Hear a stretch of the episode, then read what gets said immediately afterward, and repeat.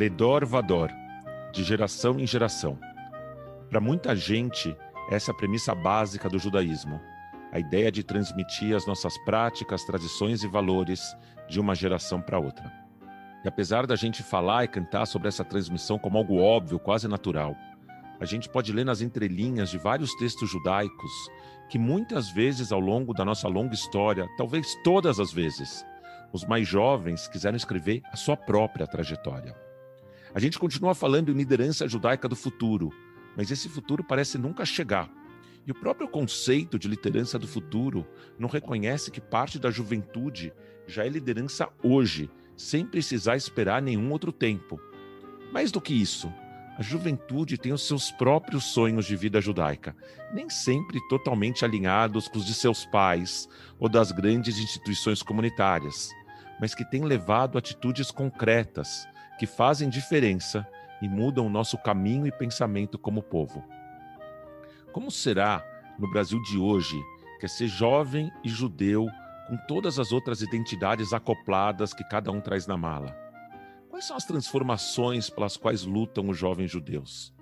Quais são as novas identidades judaicas que eles estão construindo? Essas são algumas das perguntas sobre as quais a gente vai conversar hoje. Esse é o podcast 5.8, uma iniciativa da CIP, Congregação Israelita Paulista, para discutir o futuro do judaísmo e o judaísmo do futuro. Eu sou Rogério Kuckerman, economista, educador e rabino da CIP. E Laura, só para antes de passar a palavra para você, levei uma bronca que no episódio passado, no episódio 3 com o Paulo Geiger, eu só disse que eu era economista e rabino, e alguém me deu uma bronca por que eu não, não mencionei que eu sou educador. Foi um mero lapso. Sou educador com muito orgulho, continuo sendo, espero ainda ser por meus próximos muitos anos. Bronca mais que merecida. Eu sou Laura Trachtenberg-Hauser, historiadora e socióloga da cultura, e nossos convidados de hoje são dois jovens que estão aqui para discutir com a gente identidade judaica, são o Eduardo Goulart e o Guilherme Pasmanic, e eu quero agora que eles se apresentem. Quem é Eduardo Goulart por Edu, por ele mesmo, e quem é Gui pelo Guilherme Pasmanic. Olá a todos, eu sou o Edu, Eduardo Goulart. Eu sou essencialmente um artista, um cantor, compositor, Uh, também sou dançarino da Leacat Carmel, pelo Clube A Hebraica de São Paulo, mas trabalho com marketing e com design também. Sou formado pela Belas Artes e atualmente fazendo uma pós-graduação em Big Data, Comunicação e Marketing. A minha história é a história de um marrano que retornou ao judaísmo oficialmente em 2014 e o meu Bedim fazia parte dele, inclusive o Rabino Rogério. E só antes de, de você responder, primeiro a gente vai explorar esse termo Edu Marrano, mas só para falar de Beidin. Beidin é um tribunal rabínico, então o Edu passou por um processo formal de conversão na CIP. Até antes eu trabalhar na CIP, mas eu tive a honra de ter sido convidado para participar desse tribunal no processo do Edu. Então, para quem não conhecia essa palavra, está aí a explicação. Oi, pessoal, eu sou o Gui Pasmanic, um prazer estar aqui com vocês hoje já nasci inserido na comunidade judaica, meus pais sempre foram participantes da CIP, se conheceram na CIP, inclusive. É, então, toda a minha formação judaica se inseriu dentro desse contexto. Participei de movimento juvenil, estudei em escola judaica e fui escolher meu curso de faculdade. Acabei optando por engenharia da computação. E, enquanto isso, eu atuava como voluntário e também como profissional em áreas de educação judaica.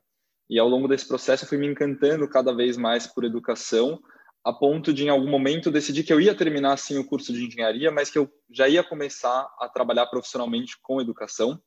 E então, desde então, eu trabalho na CIP em diversos projetos relacionados à educação. Também comecei a trabalhar como professor de matemática em uma escola aqui de São Paulo. E hoje, dentro da CIP, eu coordeno um grupo de jovens adultos que chama MOVE 2035, tem justamente a ideia de oferecer um espaço de ativismos para jovens construírem e usarem das suas identidades para transformar o mundo em um lugar cada vez mais justo e empático. Que legal, gente. Obrigada pelas apresentações. É um prazer estar com vocês aqui. Obrigada pelo tempo de vocês. E eu queria já começar perguntando, Gui, por que 2035? Aliás, eu entrei no Instagram de vocês. Sigam, gente, porque é bem legal. O Edu vai passar agora o endereço. Exatamente. O, nosso endereço é move.2035. Lá a gente posta todas as coisas que a gente tem feito em diversos projetos que a gente tem atuado, com pessoas em situação de rua, refugiados, causas LGBTQIA, dentro da comunidade judaica, é, a questão de cursinho popular também. Enfim, a gente tem diversas frentes atuando nesse sentido de transformar o mundo cada vez um lugar mais justo e empático. E o 2035, na verdade, Laura, tem a ver com a idade do nosso público-alvo, que são jovens de 20 a 35 anos. Isso não significa que a gente vai fechar as portas para outras pessoas que também queiram atuar nessa construção de um mundo melhor, mas é basicamente o, público que a gente está focando nesse momento. Obrigada, Gui, pela explicação. E a gente sigam aí o Move 2035, porque são causas importantíssimas. E eu vou para a nossa primeira pergunta aqui do podcast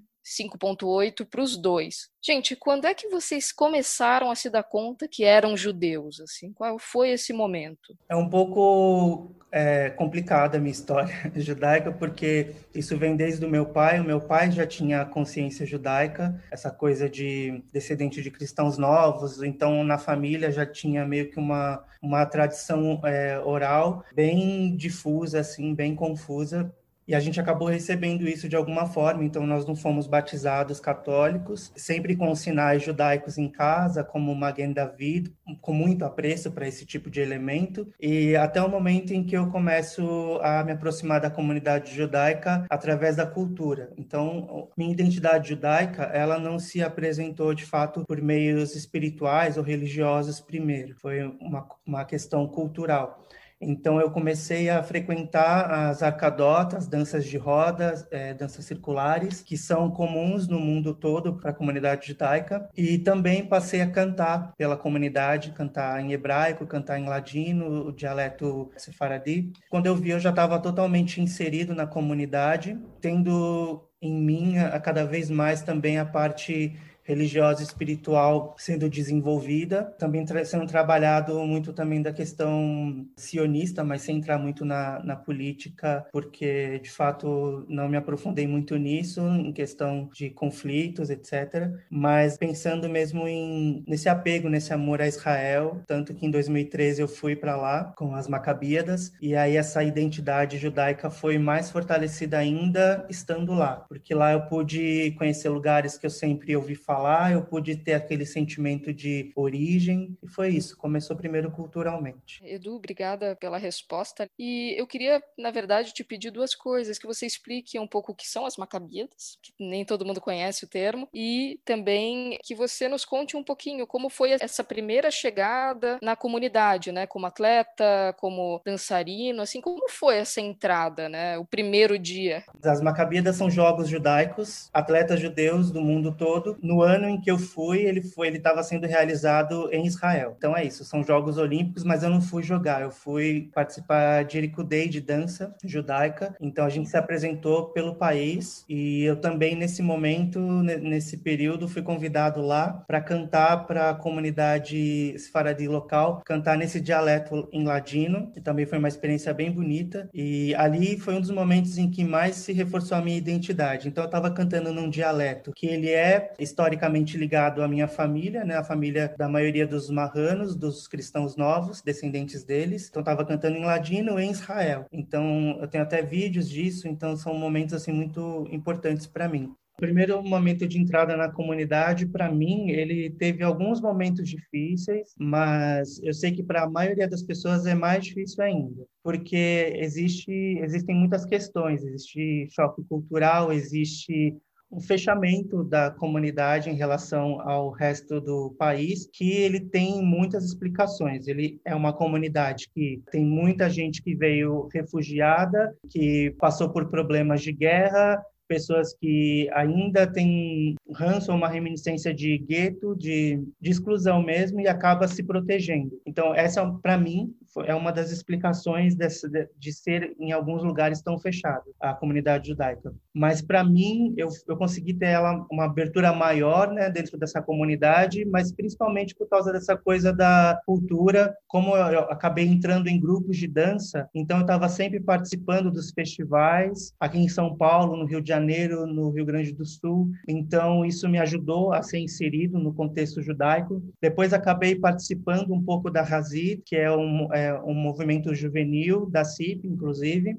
foi importante para mim também, porque mesmo que eu não fosse exatamente parte do grupo, eu estava ali com eles, estava ensinando para eles dança judaica, né, por um período, e também aquilo me ajudou muito a ver sobre essa formação de uma juventude judaica. E depois eu tive a experiência, né, religiosa propriamente dita, que foi quando eu me aproximei mais da CIP, porque a CIP foi realmente uma uma abertura sem nenhuma ressalva, né, para mim. Falo que o Pinóquio o menino de madeira virou um menino de verdade. Então, o judeu de madeira virou um judeu de verdade. Edu, eu quero pegar duas coisas que você falou, dois termos que você usou. Então, primeiro, você se, sempre se refere a essa condição de marrano. Marranos que eram judeus que, forçados pela Inquisição, se converteram ao catolicismo pro forma, mas mantiveram a sua identidade judaica escondida, mas que marrano quer dizer porco, é uma expressão ofensiva que os católicos davam aos judeus e que eh, essas comunidades nas últimas, nas últimas décadas, talvez, têm rejeitado esse termo, chamado a si mesmas de Bnei Anusim, filhos dessas conversões forçadas, mas você que se vê como parte da comunidade usa esse termo. Então, primeiro eu queria, queria entender isso. E aqui você falou um pouco desse menino de madeira que se transformou no menino. Então, eu queria que você explicasse um pouco como é que se dá essa identidade, porque à primeira vista parece termos um pouco ofensivos, mas que você está usando para referir a si mesmo. Queria que você explicasse um pouco disso.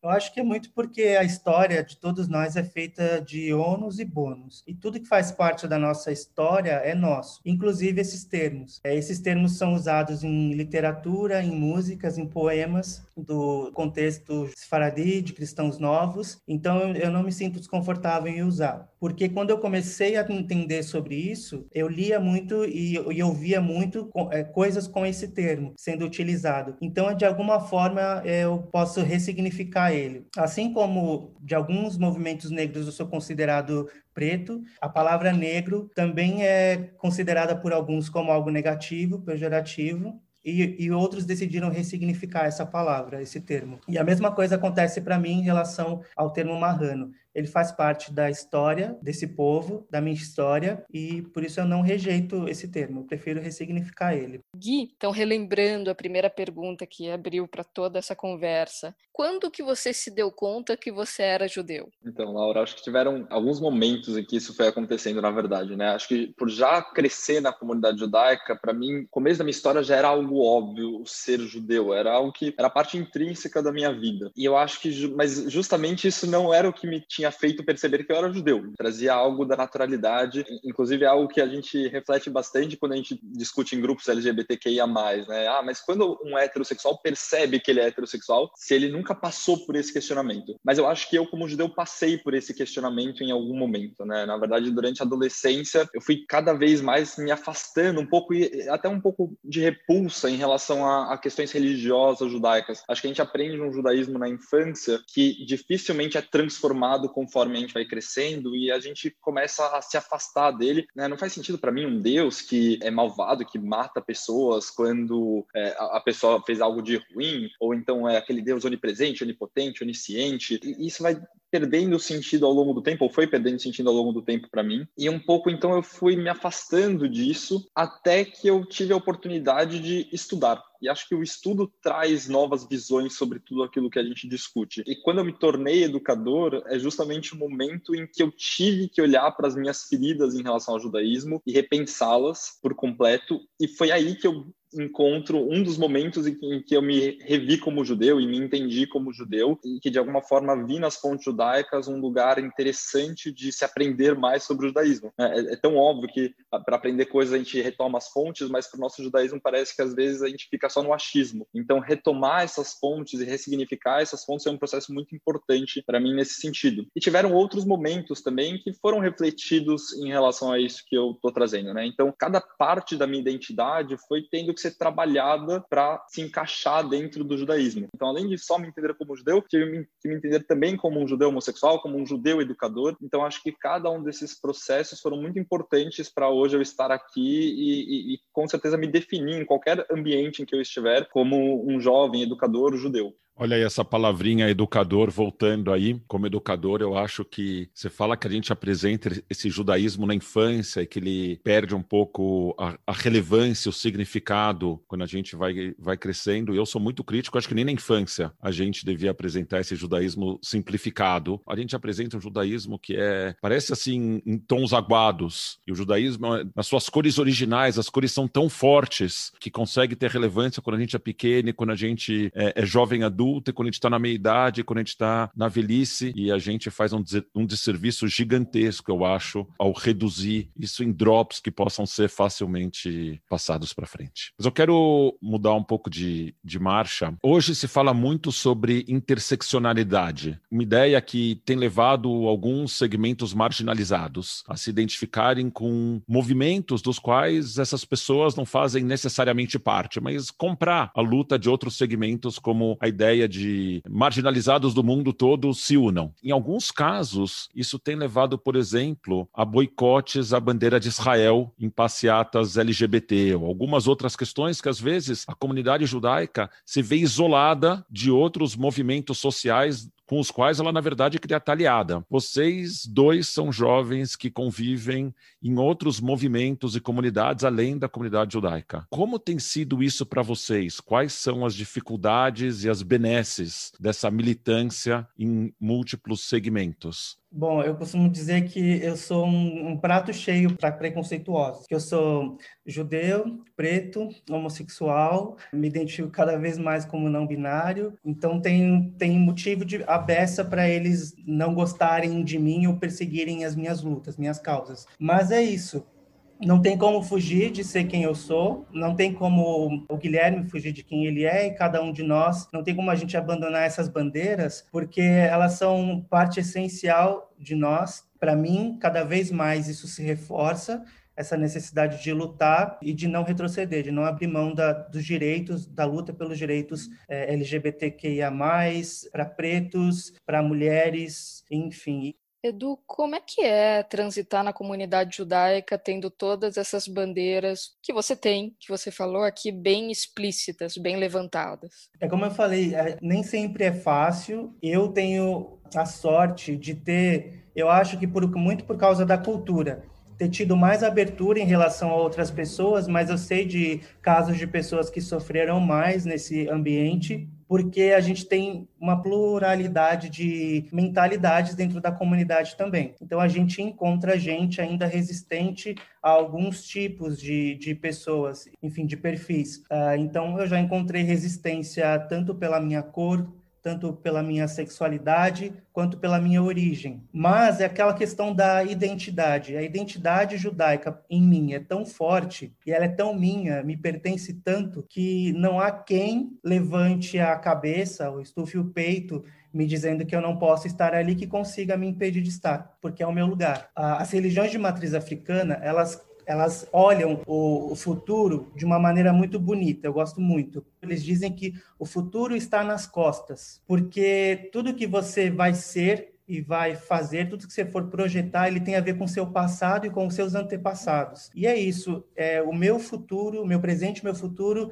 eles estão nas minhas costas. Eu carrego uma ancestralidade que me, me faz ter força para peitar qualquer tipo de resistência. Linda, linda resposta, do, é, é, arrepiou, como diz, como diz a Laura. Mas eu quero fazer o contraponto da pergunta da Laura. E você fala com essa super propriedade e orgulho da tua identidade judaica e se declarou sionista. E a minha pergunta é se, seja a identidade judaica, seja a identidade como sionista, alguma vez te causaram preconceito nos outros movimentos nos quais você milita? Não muito, mas é, existe um estranhamento, na verdade. Então, o estranhamento primeiro é, mas existe judeu da sua cor, existe judeu preto, então tem isso.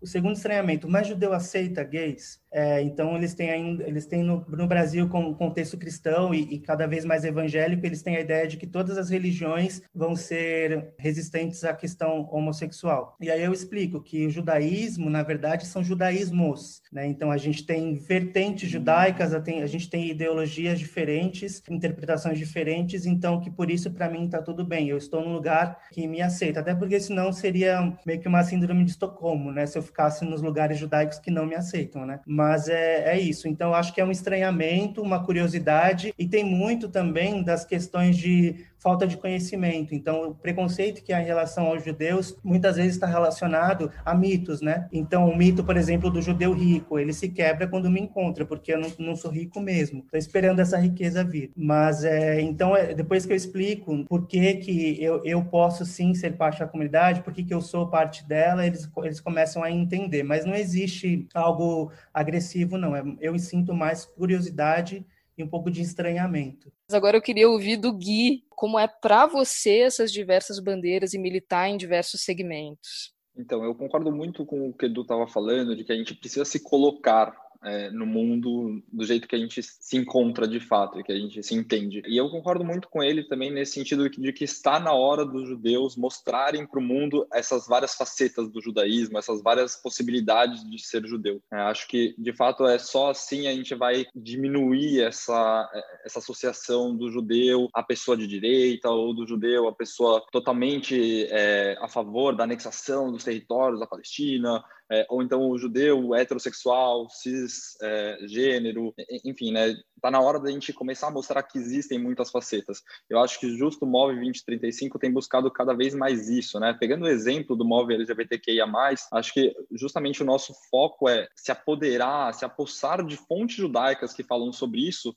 para que nós, judeus, tenhamos material para mostrar para as outras pessoas de que sim, você pode ser judeu e ser LGBTQIA+, e isso não contradiz, não é uma coisa que se contradiz. Então, inclusive, a gente teve algumas pessoas desse, desse grupo de estudos que foi é, em uma, um bate-papo, em uma mesa oferecida pela ECA, da USP, que chamava Fazendo e Desfazendo Gênero, justamente para trazer isso para a comunidade geral, né? não só ficar fechados dentro da comunidade judaica, mas mostrar para o mundo que estamos aqui, estamos fazendo coisas diferentes e, e, e que a gente precisa ser entendido como um, uma comunidade complexa e não como uma comunidade uniforme. Obrigado, Gui. Eu, eu, comecei a me reaproximar do judaísmo religioso numa comunidade reformista em Tel Aviv, chamada Beit Daniel. E eu ia lá toda sexta-feira para o Kabbalat Shabbat e tinha uma senhora que sempre sentava do meu lado e queria me apresentar para a neta dela, fazer um shidduch. É, shidduch, para quem não sabe, é, é matchmaking, é tentar fazer, juntar duas pessoas. Ela queria me apresentar para a neta. E um dia ela chegou para mim e falou assim: Você está sabendo? Eu falei: O quê? Ela falou assim: Nós temos convidados indesejáveis. Eu falei: Quem? E aí a gente mudou mudou de assunto, e aí eu descobri que era uma sexta-feira que tinha tido a parada do orgulho gay em Tel Aviv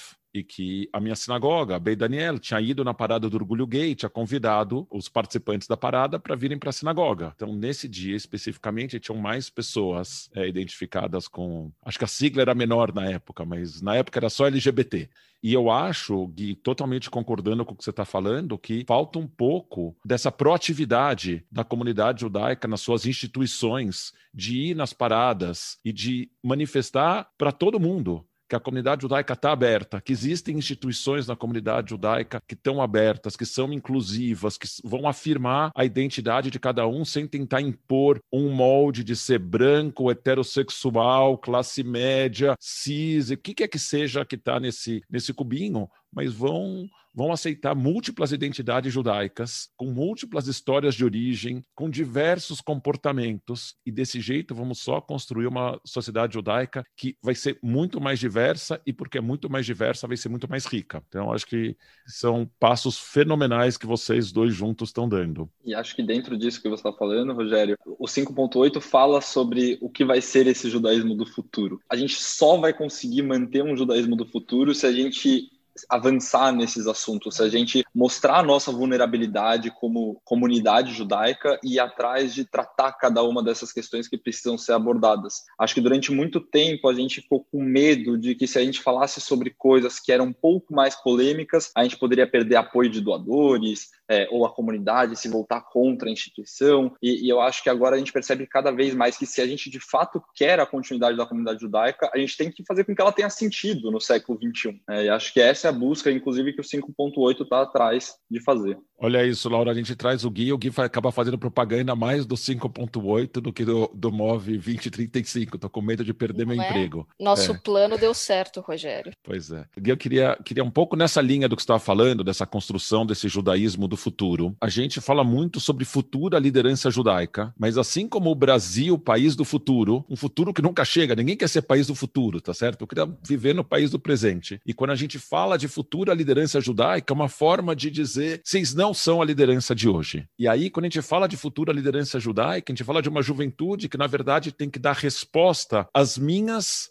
dúvidas e aos meus dilemas, e não necessariamente endereçar as dúvidas e os dilemas que essa geração tem e para o qual ela já é liderança. Os jovens judeus de hoje, o que, que eles querem? Quais são os dilemas e as dúvidas que afligem, e, e de novo, reconhecendo que a juventude judaica é diversa e não tem uma questão única que interessa a todo mundo, mas como você vê essa questão acontecendo com a juventude judaica hoje? Uau! Em primeiro lugar, tem um resgate da sua identidade judaica. Né? Cada jovem precisa correr atrás de entender a sua identidade judaica, que não é algo simples, não foi ensinado para muitas pessoas que pertencem à comunidade judaica. A partir do momento que você encontra essa identidade, encontra significado em ser judeu, eu acho que isso pode acabar se expressando de muitas maneiras e uma delas é pela liderança, né? A liderança é só uma das maneiras pela qual a identidade judaica pode se expressar. Eu vejo hoje em dia, Rogério, que existem pessoas que já estão olhando mais com cuidado para esse aspecto que você está trazendo de que nós jovens já precisamos sim estar na liderança. A gente não precisa esperar a gente ter muito dinheiro ou ter 40 anos, mas que a gente já sim consegue ir ocupando esses espaços eu tenho alguns exemplos de amigos meus que já fazem parte do conselho da CIP, por exemplo. Eu próprio já fui parte do conselho da CIP, também, né, é, é, adentrando esses espaços que normalmente a gente não se enxergaria lá. E eu acho que justo o Move 2035 também está olhando com muito cuidado para isso, porque um dos nossos projetos chama Shidrug, que é um curso de formação para judeus. E aí a gente vai fazer algumas frentes de formação. Então, vai ter uma frente para educadores, mas uma das frentes que a gente quer construir também é para lideranças. Então, para que a gente já comece a trabalhar essas questões do que é ser um líder judeu, quais são as instituições judaicas, que tipo de coisa a gente pode fazer para de fato ir tomando as decisões dos rumos que a comunidade judaica vem tomando e vai tomar no futuro. Queria perguntar para os dois, recuperando a pergunta do Rogério, mas qual é assim o grande questionamento? Qual é o grande dilema hoje dos jovens judeus que vocês sentem? É, eu diria que o primeiro grande dilema é por que, que eu preciso me identificar como judeu? Qual a importância de eu ir atrás dessa identidade? Existem tantas opções no mundo de hoje, né? Por que, que eu preciso estar dentro dessa suposta bolha? Esse é um questionamento que é muito relevante, acho que tem que ser muito bem pensado, com bastante fundamento. Eu vou aproveitar já para trazer a minha resposta, por mais que a Laura não tenha perguntado, é, mas eu, eu acho que justamente tem a ver com a possibilidade do judaísmo liberal de fornecer muito material e embasamento para a gente construir as nossas próprias identidades nesse mundo em que você pode ser supostamente aquilo que você quiser. Né? Então, no discurso, você pode ser quem você, quem você quiser, infelizmente, na prática, não funciona assim. Com certeza ainda não chegamos nesse lugar, mas ao mesmo tempo faltam espaços para trabalhar esse você pode ser o que você quiser, né? Porque para um jovem é muito agoniante você poder ser tudo. Eu acho que justamente o judaísmo liberal traz o embasamento de uma cultura milenar que ajuda você a encontrar essa identidade e não fazer com que você tenha uma identidade específica. Não, é você vai encontrar a sua identidade, mas o judaísmo vai ajudar a embasar essa identidade que você está buscando construir. Maravilhosa resposta. Eu acho que o grande desafio do jovem judeu de hoje é muito do que o Gui falou, é da gente entrar de vez no século XXI, a gente conseguir que dentro da comunidade judaica sejam destacadas as pluralidades. Então, cada um é, sendo como é, diverso, e isso formando essa nova cara judaica. Então, sem nenhum constrangimento, cada um ser como é. Uma perguntinha mais para vocês. Como vocês é, veem hoje o judaísmo? É, como comuni mais comunitário, sionista, cultural? Como vocês veem o judaísmo hoje? Bom, Laura, eu acho que o judaísmo é tudo isso que você falou. É, acho que algumas pessoas se identificam mais com uma frente ou outra frente né, do, do judaísmo. É, eu, em particular, hoje entendo que eu, primeiro, para mim, judaísmo é educação. Acho que a, as propostas educacionais por trás do judaísmo são fantásticas e a gente tem muito a aprender com elas ainda no século 21. Em segundo lugar, acho que tem toda essa parte da cultura, da família, que é, é muito relevante para minha formação, mas eu acho que eu gostaria de falar um pouco mais da parte religiosa, na verdade, porque por muito tempo eu me afastei desse judaísmo religioso, porque de fato eu não conseguia me sentir conectado com participar de uma reza e ler a reza em hebraico, sem às vezes entender aquilo que eu estava falando. É, é verdade que me identificava bastante com a parte musical, mas faltava essa conexão real por trás. E o que justamente me fez transformar essa ideia de que religião judaica é rezar foi o estudo. Né? Então, o estudo trouxe outras perspectivas do que é ser religioso dentro do judaísmo. Então, hoje em dia, por mais que para mim não faça tanto sentido essa relação entre o ser humano e o divino, da maneira em que normalmente é colocada, ressignificar isso me tornou mais próximo. Então, entender que, na verdade, Deus não necessariamente é aquilo que vai ordenar e orquestrar tudo o que acontece, mas simplesmente são aquelas coisas que eu sou incapaz de entender e de explicar, me traz no, no, no mundo como uma uma pessoa mais humilde e que, de alguma forma, também ressignifica essa ideia de religião como aquilo que acontece e que enfim, de alguma forma eu vou buscar brincar com isso mesmo ao longo da minha vida para ter algum significado, sem esperar que tudo tenha uma razão por trás, né? Sem esperar que tudo esteja sendo orquestrado de fato por algumas intenções. Também, como o Gui falou, ele é tudo isso, mas eu percebo ele com uma tendência menos religiosa, ao mesmo tempo, iniciativas que solucionem isso, mas respeitando como a gente já citou as pluralidades, as novas caras desses jovens judeus que vão ser o futuro da comunidade. Então, por exemplo, para mim, minha reaproximação religiosa, espiritual, ele aconteceu agora, com as cerimônia, cerimônias de Yom Kippur, feitas pelo Rabino Rogério, Rabino Ruben, o Michel. Elas foram históricas, elas aproveitaram o momento da pandemia para se reinventar e para reconectar todo mundo. E é isso que é religião, né? É esse religar. E eu me senti religado naqueles momentos e eu senti vontade de novo de estar tá me aprofundando em uma espiritualidade que não seja ditada por alguém, mas que seja muito minha, mas que que seja conectada com esse coletivo. Então, eu acho que o judaísmo, desse momento, é um que, apesar de afastado da espiritualidade, está fazendo esforços que estão tendo resultados para um retorno. Obrigado, Edu. A gente está se encaminhando para a pergunta final e honrando essa série que a gente está fazendo sobre identidade judaica. Eu queria perguntar para vocês, considerando a história pessoal de cada um, considerando as muitas militâncias que vocês têm, considerando esse futuro judaico, esse judaísmo do futuro que cada um de vocês sonha em, ajudar a construir, o que é ser judeu para cada um de vocês? Ah, essa é uma pergunta filosófica quase da humanidade, né? O que, que é ser judeu e quem sou eu? É muito complicado responder o que é ser judeu. Eu acho que acho que é uma constante construção de uma identidade, de uma espiritualidade e de um jeito de ser no mundo. Então, eu comecei, é, eu não nasci, né, como judeu, então eu tive que procurar cartilhas. Então eu tive que observar. Então, procurando cartilhas, observando, eu acabei entendendo que eu não poderia ser como outros. Então eu tinha que descobrir o meu próprio judaísmo, o meu próprio jeito de ser. E hoje eu me sinto mais confortável sendo o judeu que eu sou, mas não satisfeito. Então acho que ser judeu é, é uma constante mudança, uma metamorfose é, ambulante judaica.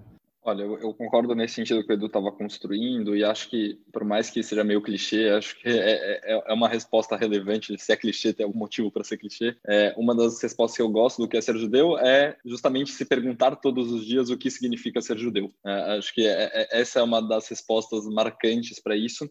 mas indo um pouco além, hoje em dia, o que eu encontro nessa resposta, né? Se eu me perguntar hoje o que significa para mim ser judeu. Primeiro, de novo, por gostar muito da educação judaica, eu acho que o ser judeu está muito atrelado ao que é, essas fontes sobre educação falam desde o princípio, que é a curiosidade e a pergunta. Né? O judaísmo oferece diversos momentos para despertar as nossas curiosidades e que a partir dessas curiosidades a gente consiga se questionar e ressignificar as coisas que estão aparecendo, os estímulos que estão aparecendo. E hoje em dia, entre esses estímulos que aparecem para mim, ser judeu é atuar no mundo, é atuar para que a gente construa uma identidade mais fortalecida, que a gente a partir dessa identidade consiga transformar a nossa comunidade, que a partir dessa transformação da comunidade a gente consiga construir um mundo cada vez mais justo e mais empático, né? Por isso que também eu estou no móvel porque é realmente o lugar em que eu acredito que um judeu deve estar nesse momento insano em que a gente tem vivido nos últimos anos. E obviamente isso que eu estou falando para quem entende um pouco de fontes judaicas,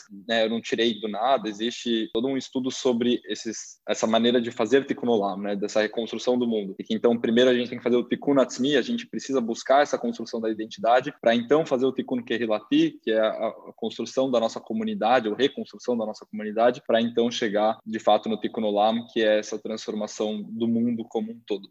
É, agora nós vamos para o nosso momento tão esperado das dicas culturais. Aquele momento que a gente fala de arte, cinema, das séries, o que vocês quiserem dar de dica sobre os assuntos que a gente falou aqui. A minha dica é um filme, A Chave de Sara, ele fala uh, sobre a invasão nazista na França, principalmente em Paris, e toda a turbulência e crueldade que aconteceu ali. Mas é bonito que ele faz um paralelo é, entre gerações, né? Então, descendentes de quem participou desse momento ruim da história redescobrindo o seu passado judaico. Tem muito a ver também com a minha própria história. Me pegou também emocionalmente porque a minha sobrinha chama Sara e, e aí eu, eu fiquei pensando, né, como é bom que hoje ela não tenha esse tipo de perigo como a Sara no filme teve e, a, e as pessoas do filme tiveram, né? Mas é um filme muito bonito e muito importante.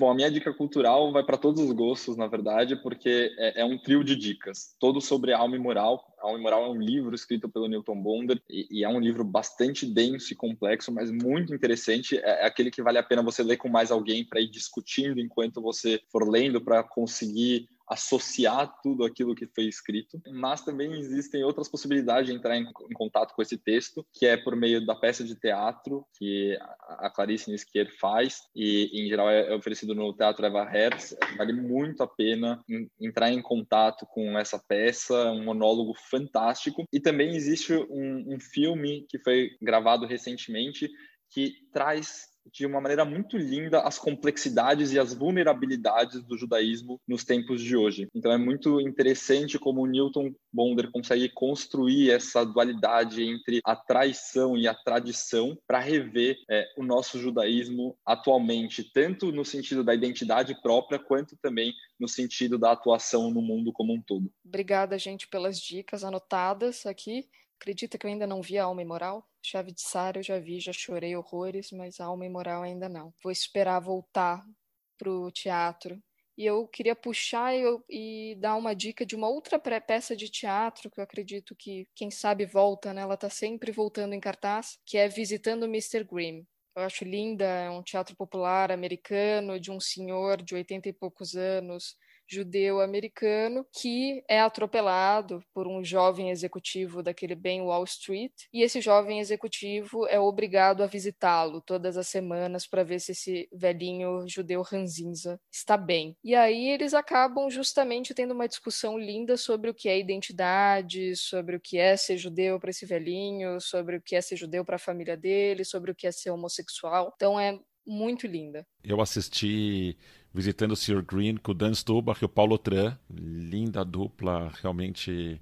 Eu assisti a peça, mas não assisti o filme do, da Alma Moral e não assisti a, a dica do, do Edu. Então vai para minha lista de filmes para assistir. A minha dica cultural de hoje é dupla. Então é um livro chamado Putting God Second: How to Save Religion from Itself colocando Deus em segundo lugar, como salvar a religião de si mesma, do rabino Daniel Hartman. Rabino Daniel Hartman é presidente do Instituto Hartman de Estudos Judaicos em Jerusalém, um dos principais centros de estudos de capacitação de educação continuada para rabinos. E ele fala um pouco da doença autoimune, de como a religião é apresentada né, eu falei da, de como o judaísmo é apresentado em cores pálidas, de como a religião é simplificada ao extremo, tanto pelas pessoas que negam a, a viabilidade da religião, quanto pelas pessoas, às vezes, que adotam a religião nesses termos pouco sofisticados e que dão pouco espaço para a diversidade dentro de cada uma das nossas comunidades. É um, um livro muito interessante, também profundo, também bom para ler em dupla, o que me leva para a segunda dica, porque é, em algum momento eu vou querer preparar um, um grupo de leitura desse livro na CIP,